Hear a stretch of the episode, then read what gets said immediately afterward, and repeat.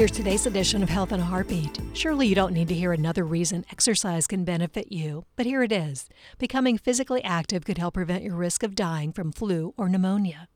Aerobic and strength activity that meets federal exercise guidelines reduces a person's risk of dying from influenza or pneumonia by 48%. That's the findings in a new Centers for Disease Control and Prevention study. The physical activity guidelines for Americans call for adults to get at least 150 minutes of moderate aerobic physical activity and two or more days of moderate muscle strengthening activities a week.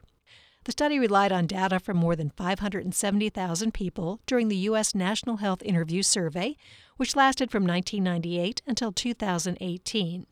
Participants were asked about their exercise habits and placed into groups based on how well they met recommendations.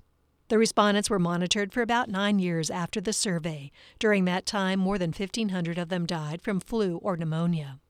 While meeting both aerobic and strength exercise guidelines dropped a person's risk of a flu or pneumonia related death by nearly half, meeting just the aerobic activity goal was associated with a 36% lower risk. Influenza kills between 12,000 and 52,000 Americans each year, pneumonia about 50,000. They are among the world's leading killers. If you can't meet the cardio and strength exercise guidelines, don't fret. Even far less exercise can lower your risk of death from flu or pneumonia.